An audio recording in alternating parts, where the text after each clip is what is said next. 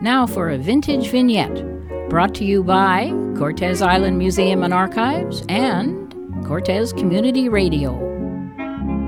From an interview with Larry Borland, resident of 821 Sutil Point Road from 1948 to 1968. The household chores I was involved in were to get water via shoulder yoke and buckets, get in enough wood to last the day, feed and water the chickens, kill and pluck one if it were a dinner item, fill the oil lamps, fridge, and heater, make the bed I slept in, and to cook supper on the night Mom and Dad were working the post office. Yard chores were as requested. Hang out the laundry, pile and chop wood, clean the chicken coop, plow and weed the garden, and pick all food items for canning, cooking, and storing. Then there was a separate category of chores related to the sawmill.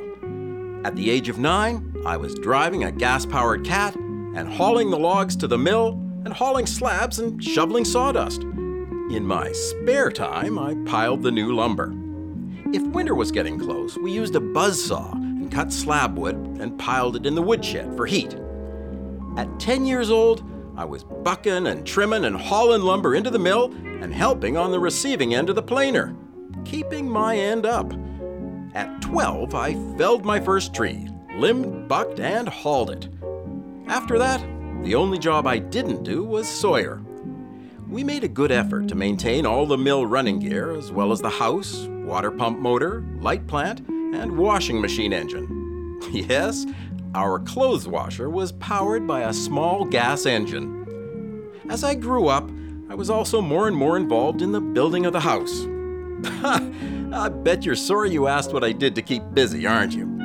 I have to admit, it seems a tad huge as a young fellow's task load. And, well, it might be, but with the knowledge I gained through those years, I was able to pull in a better than six digit annual wage. And an early retirement. This vintage vignette was brought to you by Cortes Community Radio and by Cortes Island Museum and Archives. If you'd like to sponsor a vintage vignette, please contact the radio at cortesradio at gmail.com or the museum at 250 935 6340.